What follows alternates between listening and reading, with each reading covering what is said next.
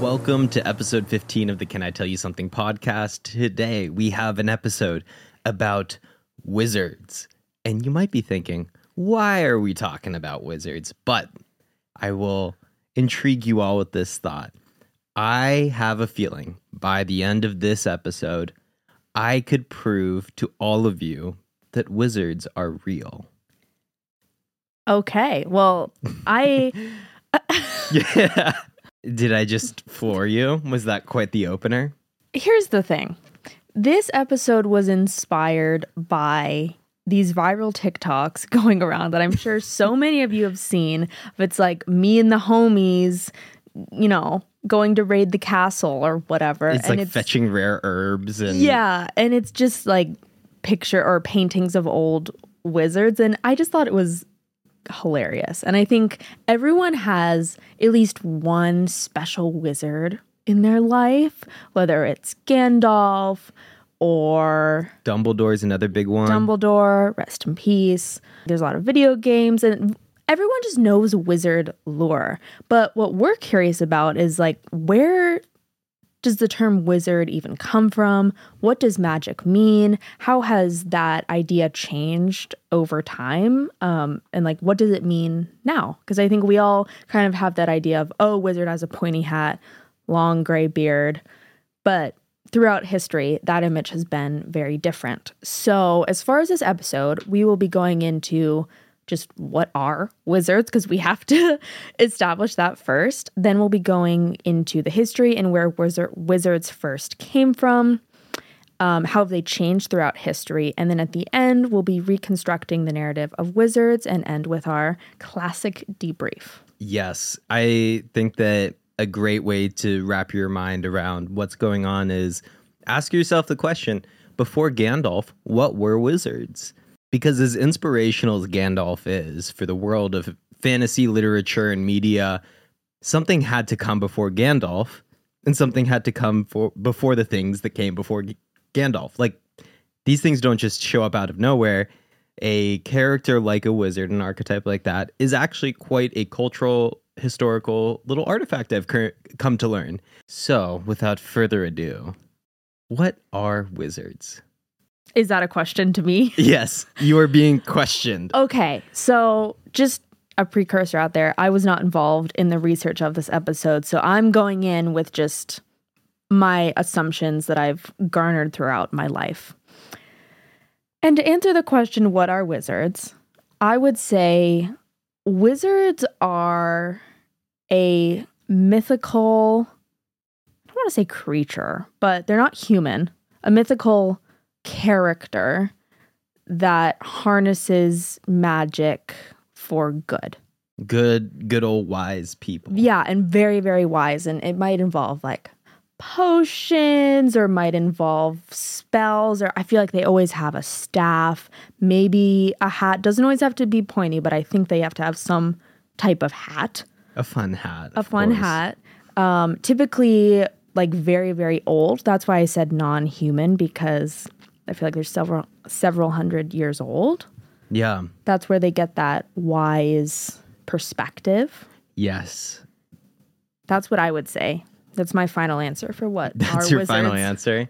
I, I think that that's more than acceptable. I, I would say something very similar. I would characterize them as old, but I think I have much more of the the Harry Potter inspired perception Oh, you're wizards. thinking like the young wizards.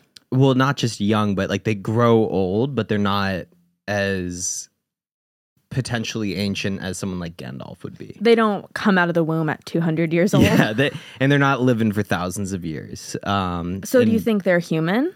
So I think that they're they're like an offshoot of human, like a special kind of group of humans. So like Homo sapien, Homo erectus, Homo wizardus Homo wizard is kind of what you're getting at. yeah, like there is some sort of divine power that either they're born into or they acquired over time or something of the like. Um, and that they are kind of more secluded from the rest of the world.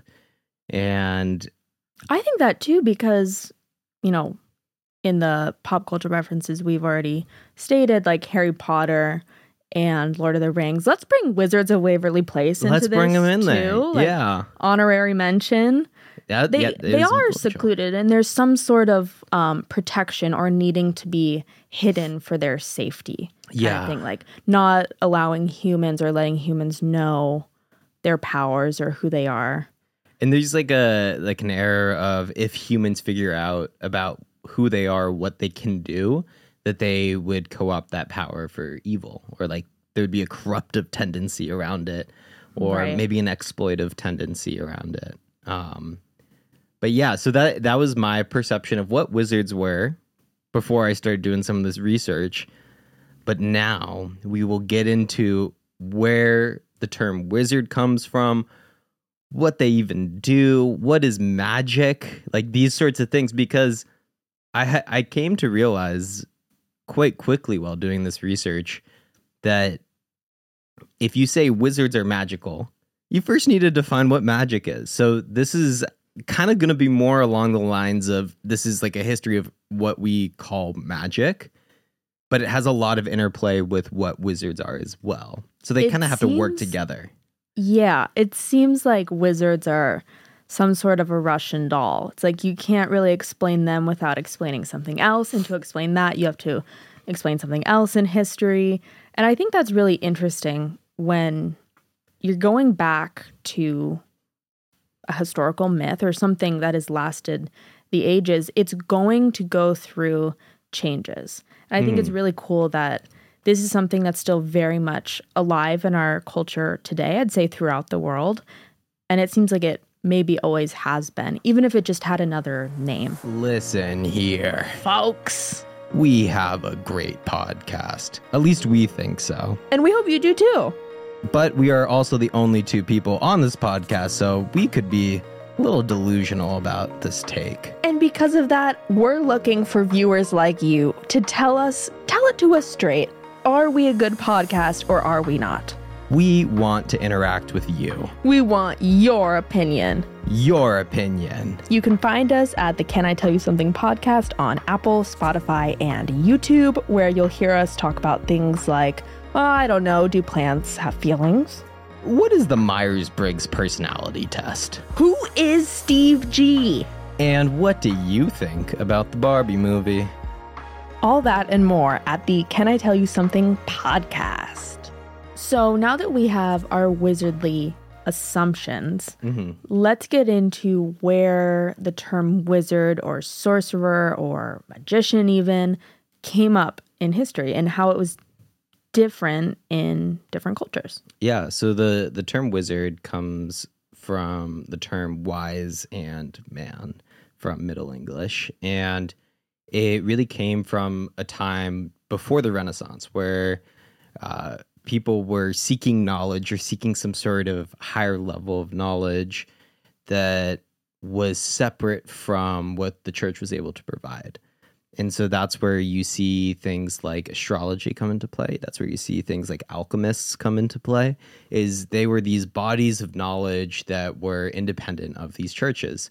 Now, within Celtic tradition, uh, the that sort of representation of a wizard was called a druid, and it was very similar to like a priest class. Um, and those priests were known for training for a long period of time, probably getting very old, very wise, and providing clerical knowledge to the local governments, whether it was kings or other people in power.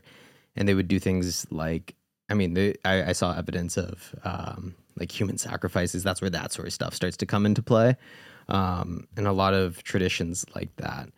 So it, you're saying in Celtic tradition, they had quote unquote power. Yes. Like, I'm saying like political power in the similar way that a priest might. Yeah. So, I mean, as you can imagine, then when um, Catholicism goes up up north at that period of time, there was a lot of contention between what was considered occult and what was considered acceptable religion.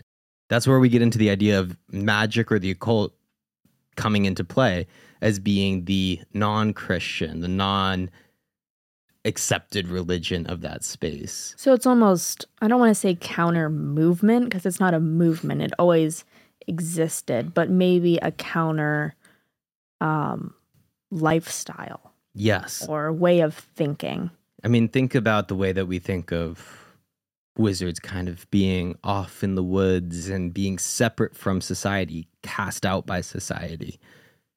That I think very much resembles what was being done with those ideas and beliefs. It's the idea that these are no longer acceptable. These are worshiping some sort of false god. There's a lot of, you know, use of the Bible to say that this is false god, we're real god. And so oh, so they're okay. So I think you you did a great job of just kind of saying this is the difference between magic and sorcery versus the church. Yeah. And here, like in Celtic tradition, this is what it's like. In the Mhm. rest of Europe, this is what it was like.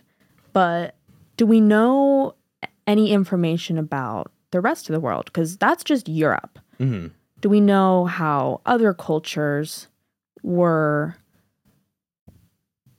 handling wizardry or maybe different time periods? How did magic or whatever the word was used at that time influence um, ways of thinking back then? Because we're seeing a political impact. Yeah. I want to say that the narrative that I'm presenting here is incredibly Western centric. However, there is evidence that during the Renaissance, people were looking to old knowledge from other parts of the world as this kind of magical, mystical knowledge. I mean, and trying to derive some sense of wisdom from it. I think what's really interesting is we think of the Renaissance as the birth of scientific thought and of being very empirical and by the book. But there, there is great evidence that that period of time was actually much more exploratory in terms of where they were getting ideas, thoughts, and beliefs. And so something like magic being the other, you know, magic equal to other, was much more accepted. And I'm of the opinion that when you see things that are older with newer eyes or with the wisdom that we get over time throughout history, you can have some really kind of fascinating interpretations of what you're what you're learning and what you're discovering. And it can lead to a lot of evolutions in thought. So it, it's interesting how it's been it was first a part of the Renaissance and then it was actually cast out by the Enlightenment movement, which is where we get into the idea of the classical period, and that's where we get into um, a lot of things like the witch trials being akin to like demonic ritual and all that sort of stuff. Right. And that's the clear impact of, of the Catholic Church is demonizing just the idea of magic and even gendering it, which if anyone out there is even the slightest bit familiar with Salem witch trials or just witch trials throughout all of Europe, we know how just horrible that time period was specifically for women who were not Catholic. But what I wanted to point out is it seems like the idea of magic is kind of being recycled as a thought throughout different thought movements or whatever you want to call it. But the idea seems to be, like you said, exploratory in nature, maybe scientific. Humans just didn't have, and I don't want to say correct because we could be totally off today, but um, a more exact term for what changes they were seeing in the world before their eyes. So they gave it a general term like magic. This is something that is happening that we don't quite understand. It's outside of human ability. Therefore, it must have some sort of power source that we do not understand. And I re- I just really like that. I think there's something so interesting about seeing things that you just can't quite understand. And I just think that the word magic is is just a beautiful word to put to it. And it, it does make me sad that it has gone through so much turmoil to get to where it is today. But, you know, if we're talking about wizards, we have to acknowledge what different time periods thought of it. Yeah. And I, I do want to take it back to kind of our origins of where wizards came from to think about what it actually was to explore thoughts and ideas for some of the earliest people that could be classified as almost a, a wizard type. I would look towards astrology and alchemy as our kind of two foundational schools of thought. And you Both might science both that we would be today. yeah, so it's like the the equivalent is pretty it's not one to one, but there's a lot of similarities. Astrology I know has a lot of different opinions today. But really where it was founded from was people looking up at the stars and trying to map their movements and relate it to social events that were happening on Earth. It was a way to try and understand what was going on in the cosmos and relate it to society. Where it enters that pseudoscientific space is a lot of the assumptions between those two spaces movement of stars and people. Um, but in the process of developing the field of astrology, there were incredibly precise calculations made of a lot of different stars. And that sort of basis was really helpful for founding things like astronomy, right?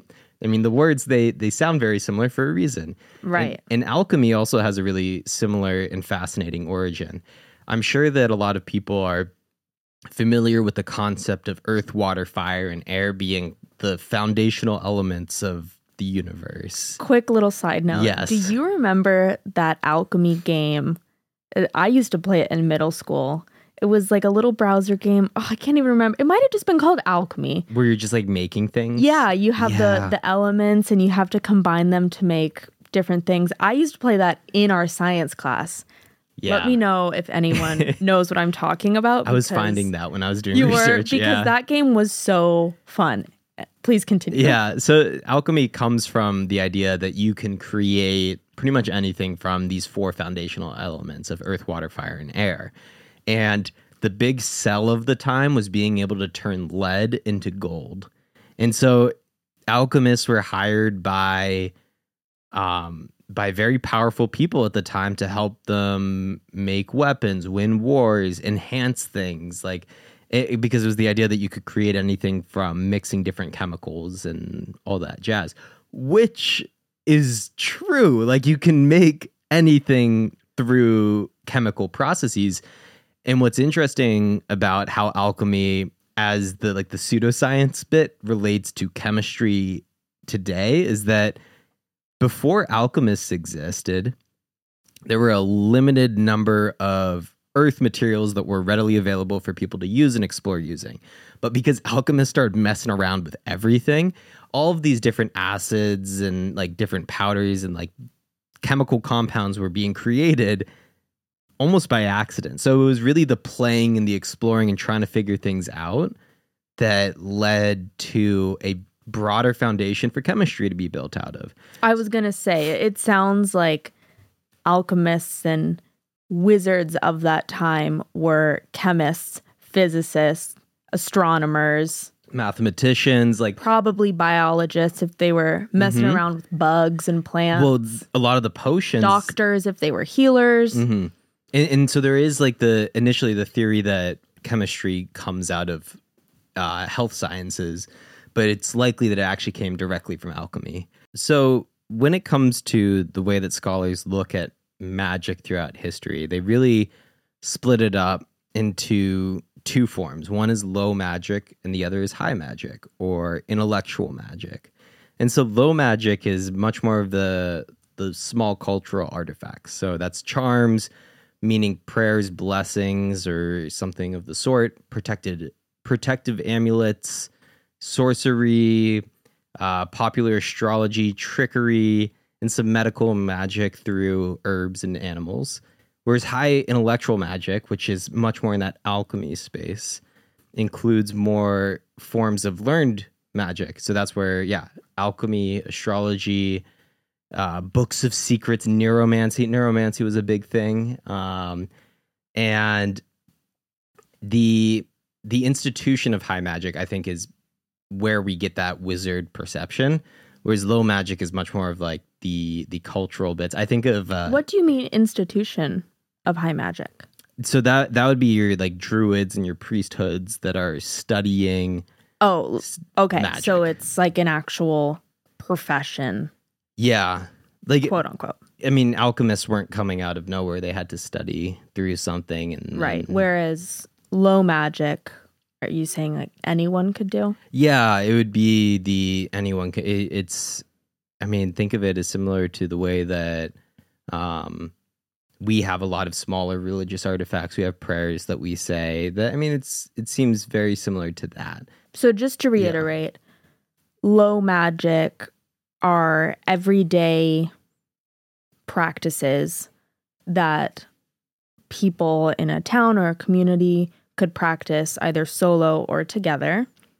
hmm High magic is something that a trained I don't want to say professional because I don't know if that Gotta get a really professional I don't do know it. if that really translates, but um, someone who is studying under a magic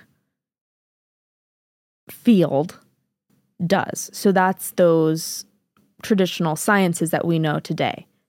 The the chemists or the alchemists, the astrologers or the astronomers, and so forth. Exactly. What's also interesting too is so we have the distinction between high and low magic, and then we also have the distinction between black and white magic too. I was wondering when this was going to come into play. yeah, so black magic is much more of the it was considered the demonic side of magic practitioners, which if we use some of this historical context, pretty much anything that's not Christian would be considered black magic. And also just lots of racist undertones, Yes. even just in the names. and then white magic uh, was a another form of magic that was much more aligned or it was compatible with Christian thought. It didn't dare fly in the face of it. It was the it seems to be much it leans into like the the Holy Spirit side of Christianity a bit more in order to fit general Christian thought. And we see this sort of play out through a bunch of different cultures as Christianity, as they encounter Christianity, where it's not a clean, like Christianity takes over as the predominant religion. There are some concessions, there are some compromises made where they, multiple religions will kind of intersect and kind of augment from there. And so, white magic as I see it in this is the let's find a way to continue some sort of ritualistic practice that is similar, but make it acceptable by the church.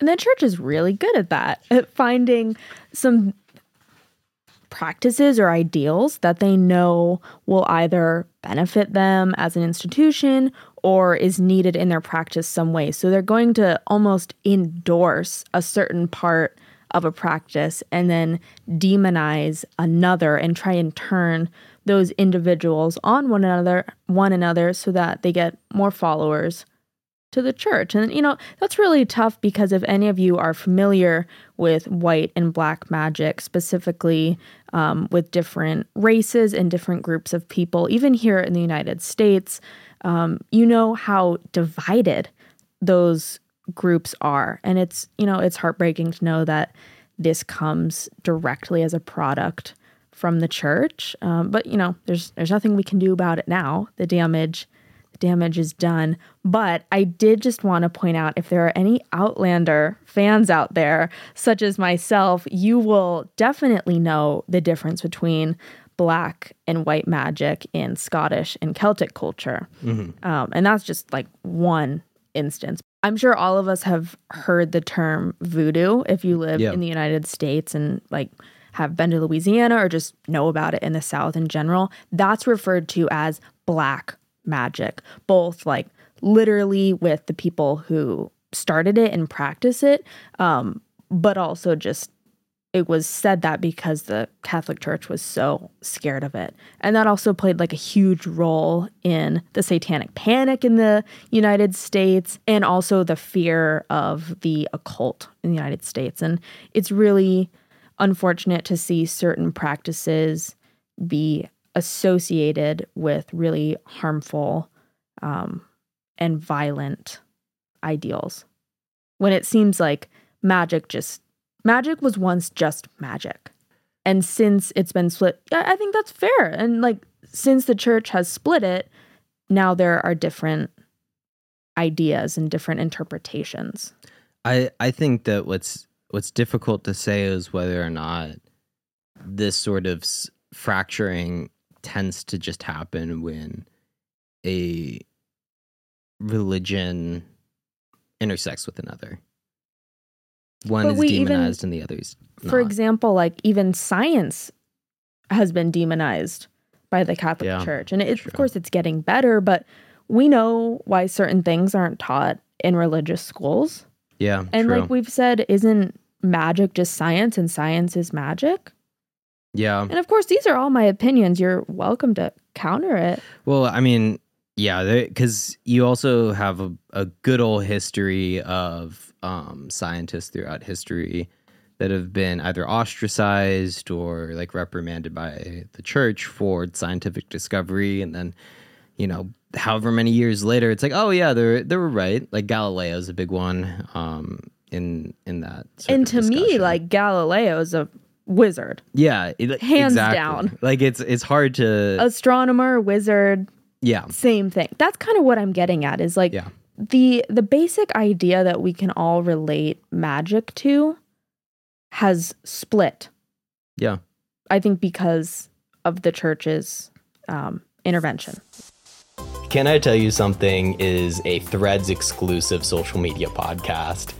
But you can also find us on TikTok and Instagram at Can I Tell You Something Podcast. And if you like listening with your ears to our wonderful voices, you can find more of us on YouTube, Spotify, Apple Podcasts, and Google Podcasts. If you really love us, you'll stream us on all four. And if you don't, Simultaneously.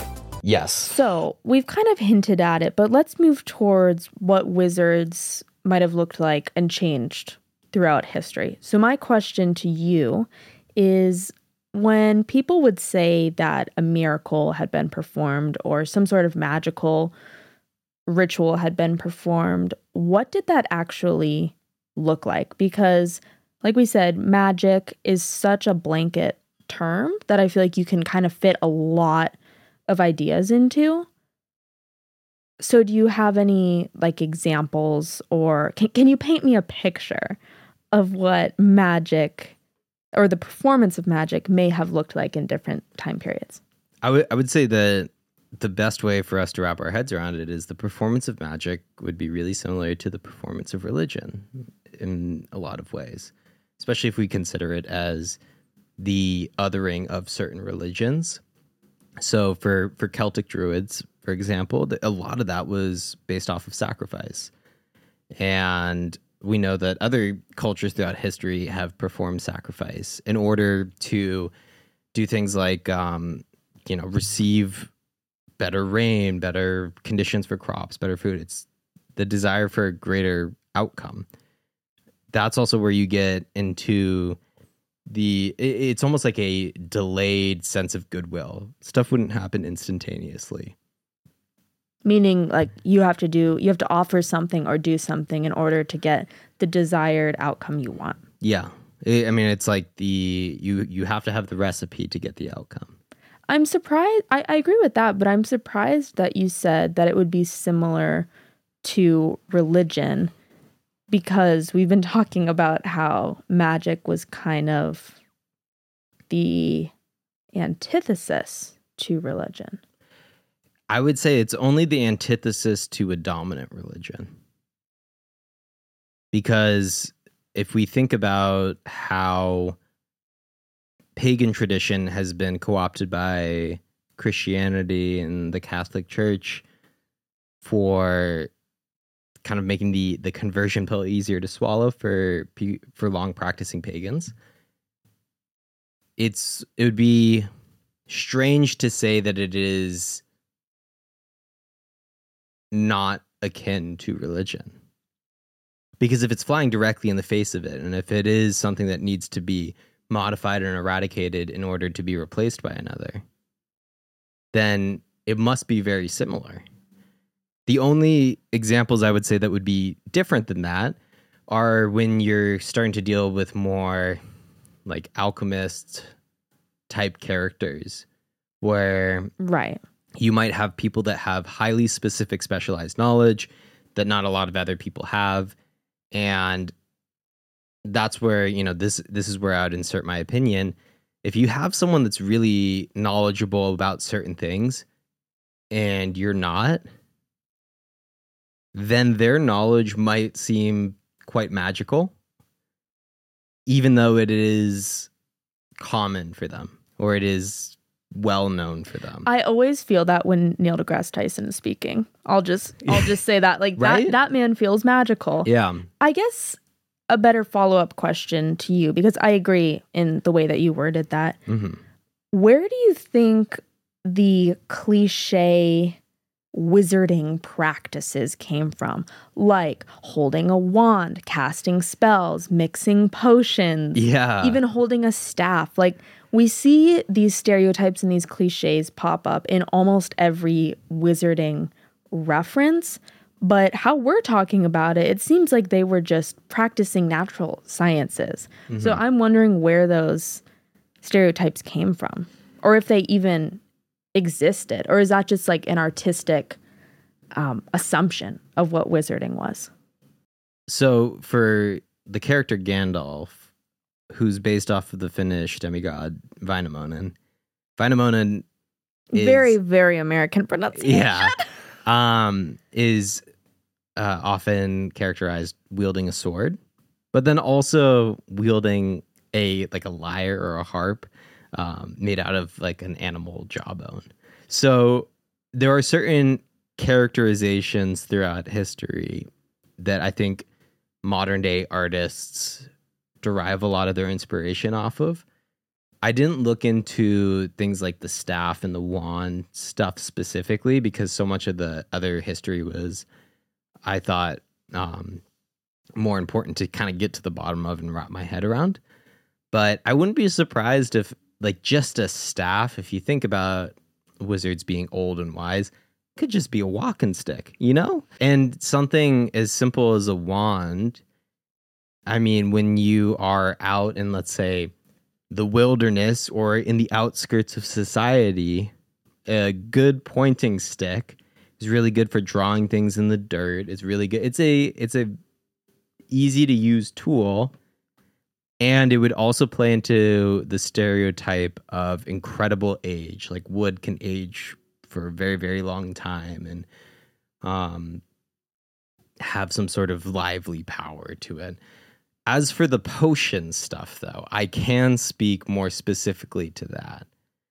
Okay, real quick. I just I just googled this because wands. I, I had this question pop up. I'm like, okay, did J.K. Rowling invent wizarding wands? And then I th- was thinking, of of course she didn't. There has Yeah. to be um, a historical root in this. So I I have a quick article from just so you know, dumb questions, real answers. Why do wizards have magic wands and staffs? And I am just going to read Oh, thank you uh, yeah, just for a, saving me on a this quick one. excerpt. From Harry Potter receiving his first wand to Gandalf in the movies slyly telling a guard, You wouldn't part an old man from his walking stick. We've accepted that wizards, witches, and fairies use wands and staffs to do their magical business. But where does that idea come from? Why are wands and staffs considered so magical? In short, there's a crazy long history of magic sticks. Unfortunately, it's impossible to pinpoint the exact place that this concept came from because there are so many historical incidents of people holding and using wands as staffs. Whether it was a pharaoh holding a staff, or a magi carrying a bundle of wands, or a Siberian shaman brandishing a wand for ritualistic drumming, many cultures all over the world have independently used sacred sticks for thousands of years. Like even in uh, Greco Roman mythology, s- staffs and wands were used. So now you know. now you know. I mean, it makes sense. I Wands are just magic sticks. people love a good random stick. I know I do. Me too. Even my dad collects little sticks and rocks in his bathroom. It it also plays a lot into the human tendency of we like tools and wielding tools and all that. Right. And if wizarding started long, long ago, well, what tools did we have laying around? They were made of wood. Lots of sticks. We had lots of sticks. And so I guess that makes a lot of sense. As for the potions and that sort of stuff, I mean, a lot of these rituals that would be practiced and be recreated over and over again involved recipes, often involving herbs and animal bits and all that sort of Yeah, that jazz. that one I get is just chemistry. yeah, people- Chemistry in a, a less intimidating environment. It's not your typical seventh or eighth grade chemistry classroom where your teacher's standing over your shoulder and you're making sure you don't burn things and pour the wrong chemicals into the wrong. What are they? What are those long Like, test tubes? test tubes. You know, I think cylinders. I think it was a bit more uh, dangerous back then because they were just messing around with lead a lot of the time. yeah, someone someone had to find out that that kills you. like they they were using lead and mercury so much that it makes sense why there's this kind of mad scientist sort of uh feeling towards these uh, it really makes alchemists. me wonder how wizards got so old if they're just messing around. they're all 25 and just like really decrepit from lead poisoning Yeah. okay, so I do have a last question before Yes. we get into reconstructing the narrative of wizards. yes If you were to magically be thrust into a world of wizarding, what would you want your powers to be? And powers in quotation marks, maybe your abilities to be, or your scientific inclination to be. Basically, what kind of wizard do you want to be? And I'm going to add one more thing to this. What do you want your tool to be? Because we talked a lot about Mm. like swords, staffs, wands, or you could make up your own. You could be a pioneer of a wizarding world. Paint me a picture of what you would like to be as a wizard, basically, is what I'm saying. Yeah. I think for me, I would like my power to really be around invisible light, which I, I mean explicitly scientifically with that. Because invisible light is everything from X ray to ultraviolet to infrared to all that sort of stuff. But with the with invisible light, you can do everything from make Wi-Fi work, or you can heat up things from afar. Like infrared will heat up anything if you just point infrared light at it, or you know X-ray, gamma radiation, like all these sorts of things. I think it would just be kind of cool to be just like like light guy, but you don't really ever see the light, and then it just happens to work the way I expect it to work. And what is your tool? I think that I would probably have like a big old staff with like a magnifying glass on top of it Ooh. in the shape of like an eye, something cool like that. I li- maybe a staff and it has a little button where the magnification glass can pop out the side. Yeah. Because you don't want that thing out all the time. What if you have to fight somebody, knock them in the head? And then my glass breaks. Exactly. Yeah. Protective sheathed magnifying staff. So you're going down the physics route. Yeah. The I light and optics guy.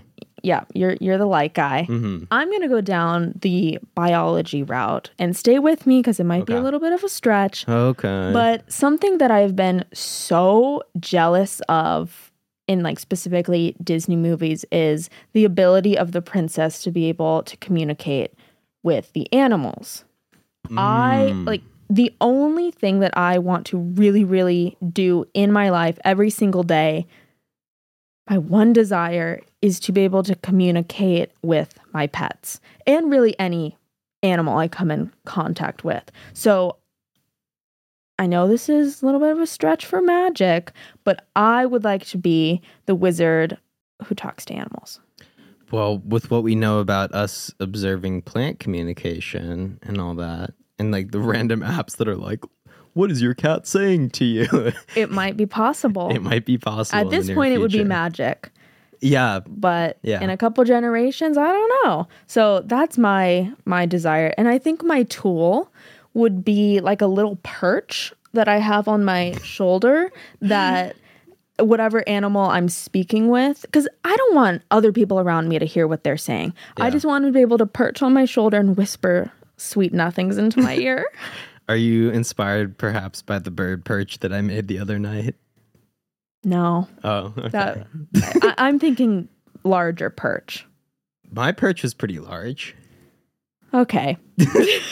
but I I am inspired for any um Tolkien fans out there. I am inspired by Radagast because I think he's the coolest wizard in that universe and he's just, you know, he's all for the animals and wants to keep them all alive and he's a little bit crazy, a little bit cuckoo. That's the that's the like the forest wizard. Yeah, he's the one who is like on the little s- s- I don't know, Sled with the bunnies? Yeah, with the oh, bunnies. Oh yeah. And to me, that's Yeah. that is absolutely everything. So, who knows Who? if I if I wake up a wizard, that is what my specialty will be. All right.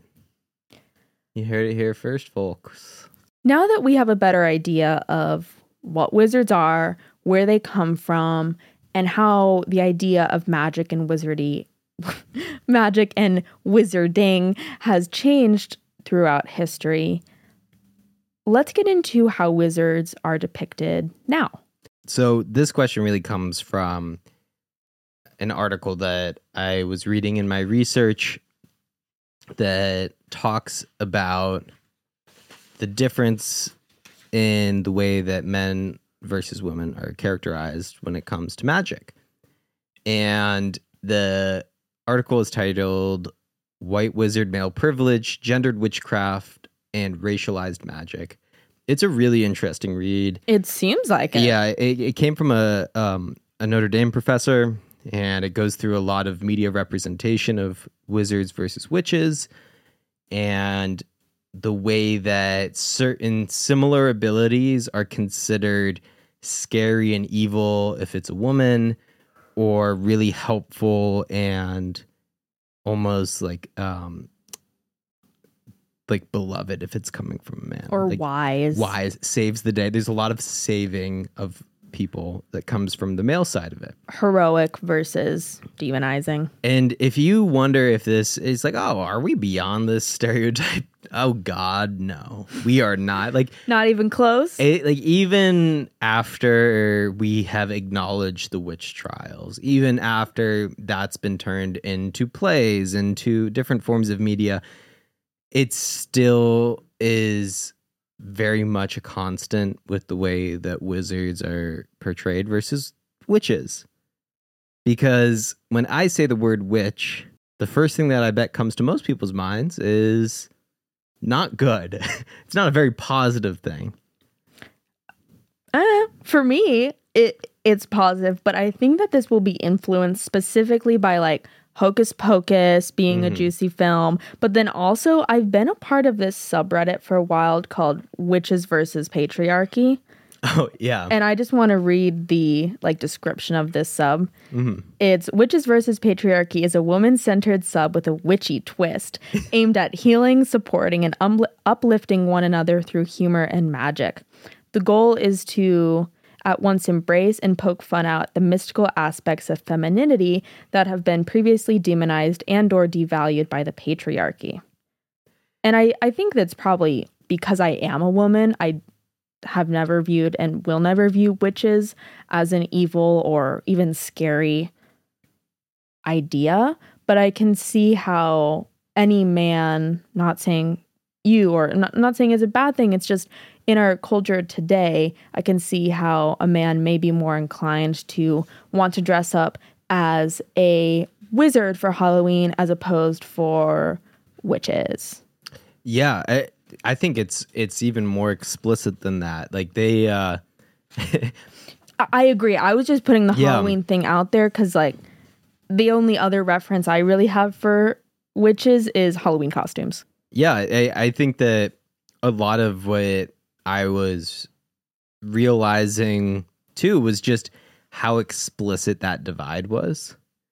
And really it was just like you flip the gender on this term that's supposed to be equal men to women and the cultural description is entirely different.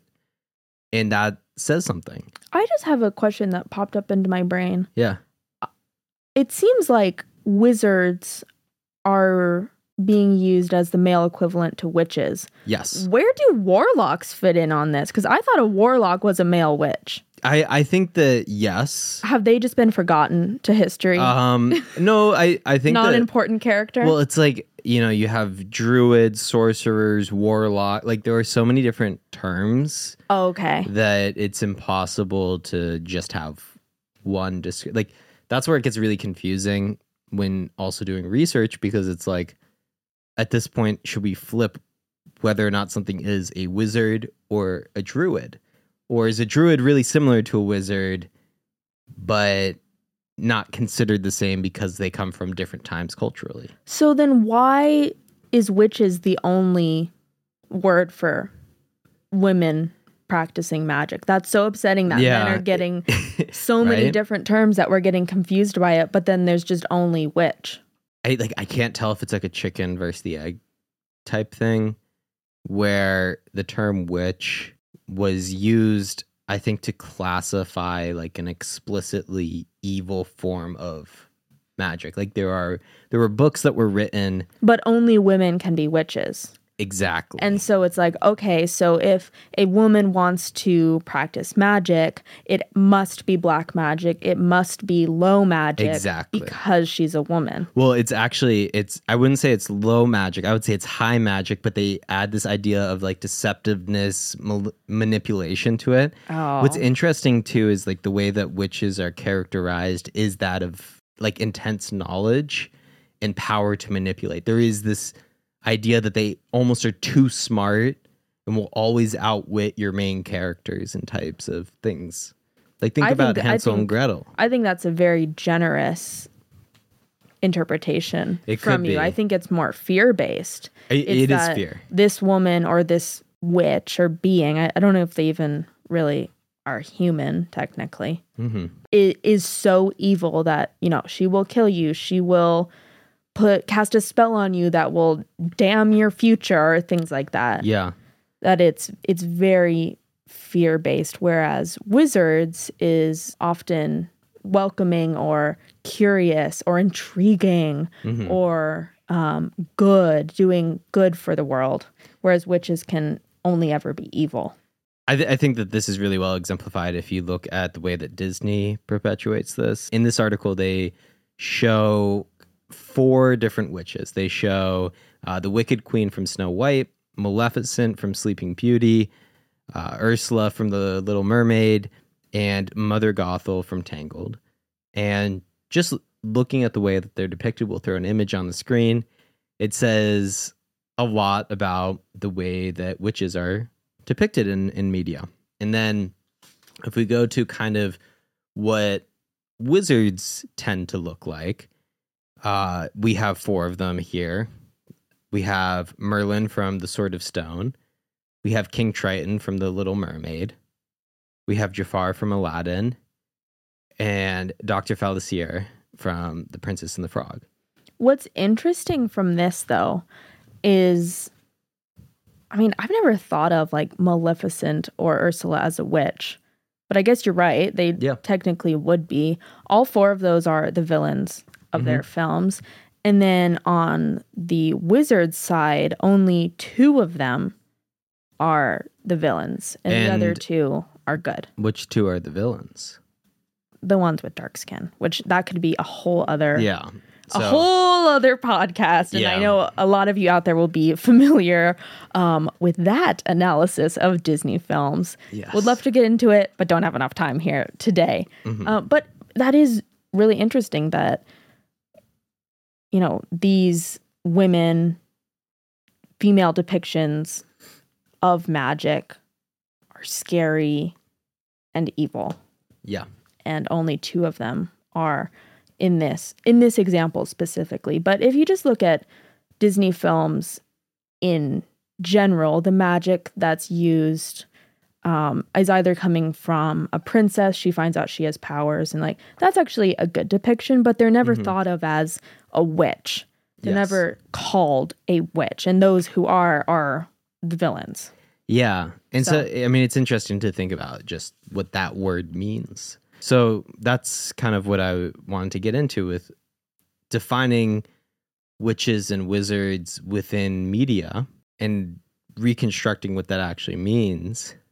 And what should they look like? And yeah, and what should they look like? Because there there is no reason except for cultural overtime or like misogynistic culturally that they should be different because the defining characteristic between the two is male versus female, but the way that we represent them is almost polar opposite.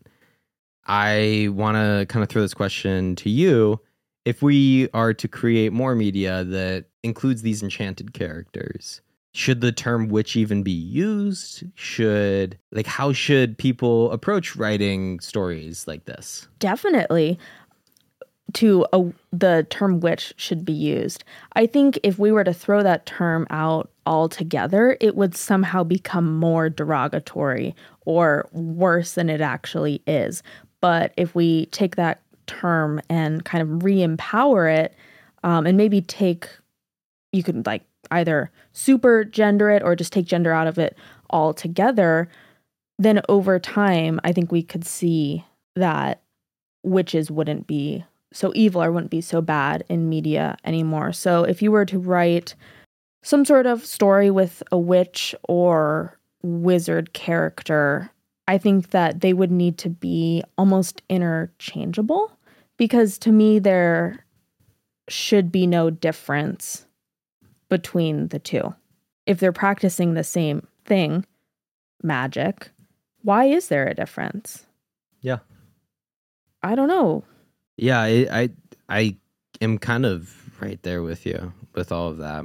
I almost feel like if the words get used more interchangeably, it would take the word and it would lift it up to how we perceive the word wizard. And I think I have seen that, like I said in that subreddit, witches Yeah. versus the patriarchy. I have seen evidence of the term witch being used to take back that power and mm-hmm. being used alongside in feminism. And I, I think that's really cool, especially people who are more into Halloween or spooky season and just really identify with magic or spirituality in some way. Mm-hmm. It's a really good way to almost re empower yourself as a woman interested in that field. Yeah. So I think that's really cool. So I think, you know, it is changing, especially since, you know, a couple decades ago when this was really, really demonized.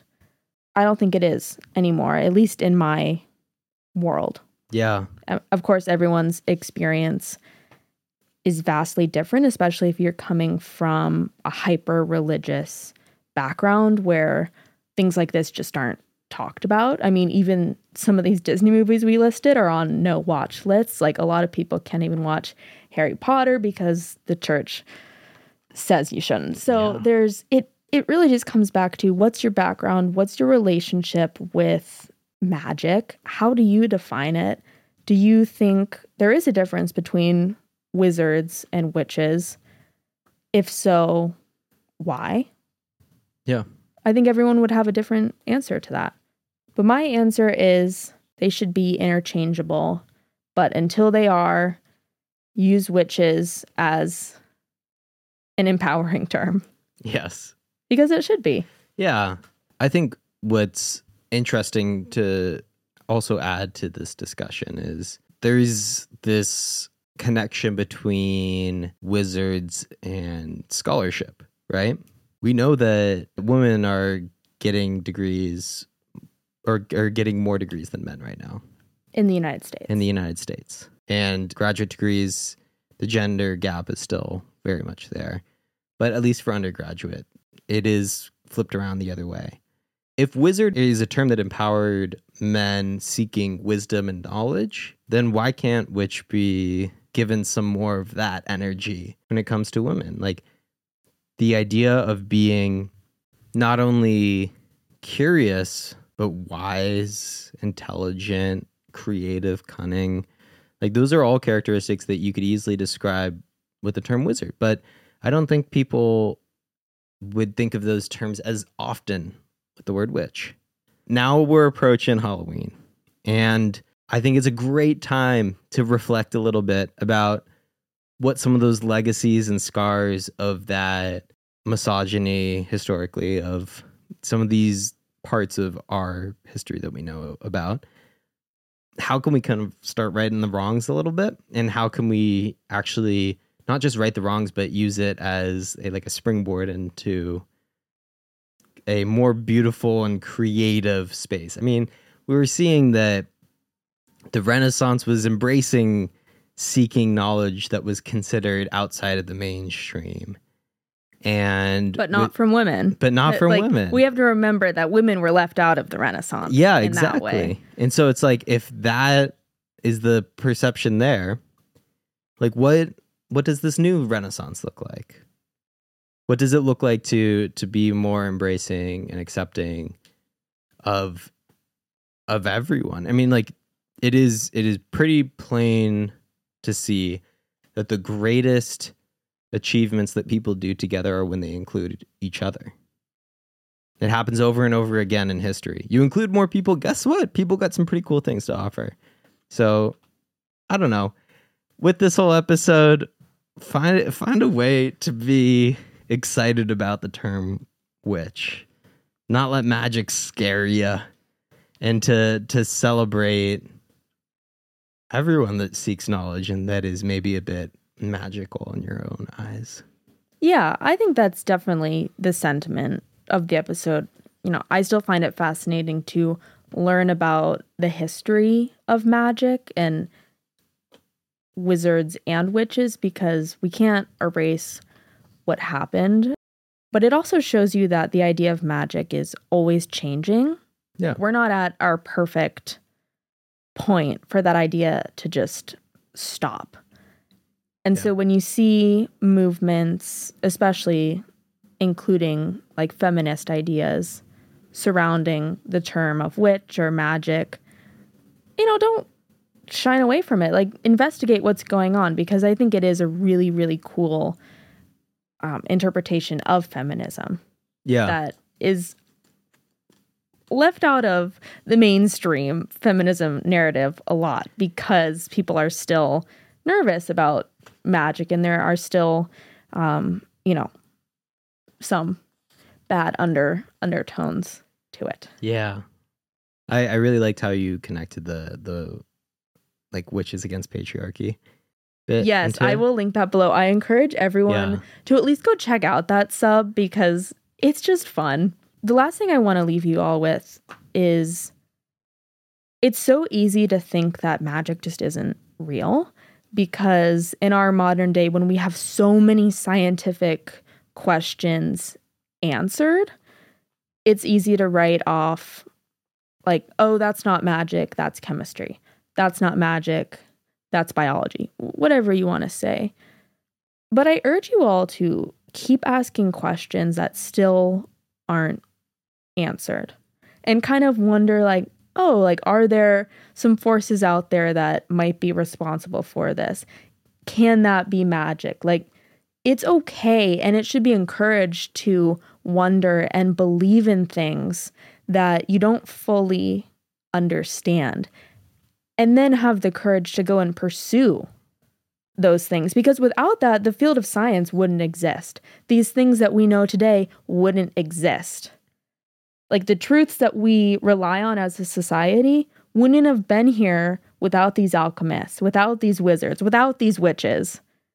And so be thankful that they were curious but also keep that tradition going. And like if you have to look to the past to find some of that courage or some of that information to go forward, do.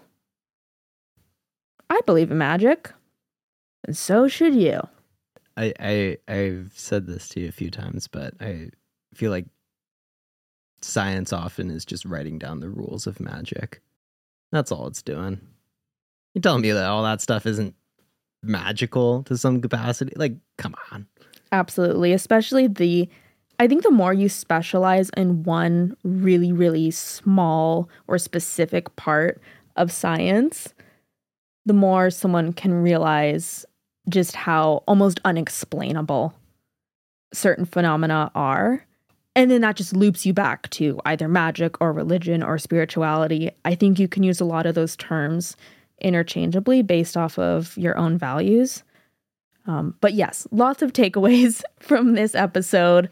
One, be curious, believe in magic to a certain extent, of course, and support witches, support witchy feminism, do your own research. Support your local witches. You know They're what? hard yeah. at work. Su- support your local witches. Yeah. I think that, that that's all for me as well. Okay, well, thank you so much for tuning into this episode of the Can I Tell You Something podcast. I hope you learned something. I know I definitely did. Hopefully, after this episode, you can think about how to support those local witches yes. and wizards. Don't want to leave And them out of the out of the I don't know. narrative. Wizards have had enough time on They, top. they've had their time in the sun. yeah. Okay. Well, with that, I think we will leave you all until next week. Make sure to let us know what you thought about this episode on our social media or down in the comments if you're on YouTube. We have Instagram and TikTok. It's at Can I Tell You Something? Something spelled S M T H. Yes. All right. Bye. Bye.